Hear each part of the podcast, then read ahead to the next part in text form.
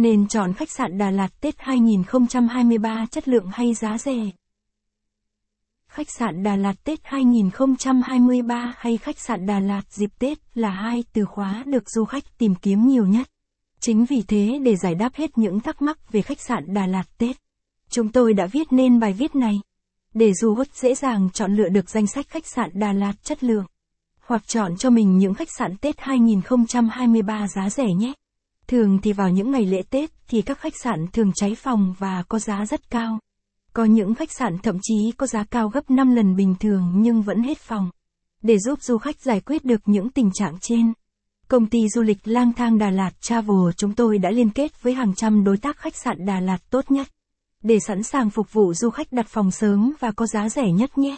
Khách sạn Đà Lạt Tết 2023 Gợi ý cho bạn Review top 29 khách sạn Đà Lạt với trải nghiệm đỉnh nhất. Khách sạn Đà Lạt Tết. Để chọn được một phòng khách sạn tốt nhất và có giá hợp lý. Theo kinh nghiệm làm du lịch lâu năm của công ty chúng tôi, chúng tôi khuyên bạn nên đặt phòng khách sạn sớm ít nhất một tháng. Để tránh tình trạng bị chặt chém và đôn giá cao hơn. Nhưng mặt khác khi đến nhận phòng thì lại nhận được phòng không như ý muốn. Bởi những phòng khách sạn tốt đã được bán trước đó bán cho những vị khách nào nhanh tay hơn khi biết đặt phòng khách sạn Tết trước.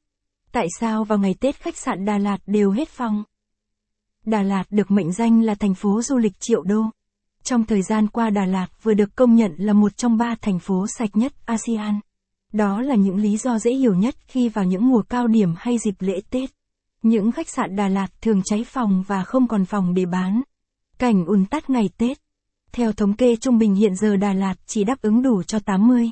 Không không không lượt khách du lịch. Nhưng vào những ngày Tết hay lễ thì số lượng khách đổ vào Đà Lạt quá đông. Chính vì thế đã dẫn đến tình trạng quá tải và cháy phòng.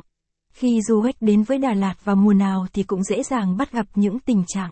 Những du khách phải ngủ trong ô tô, hay trong những căn phòng trọ cũ kỹ tồi tàn.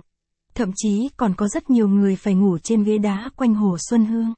Đà Lạt được mệnh danh là thành phố sương mù. Vào những ngày này thì,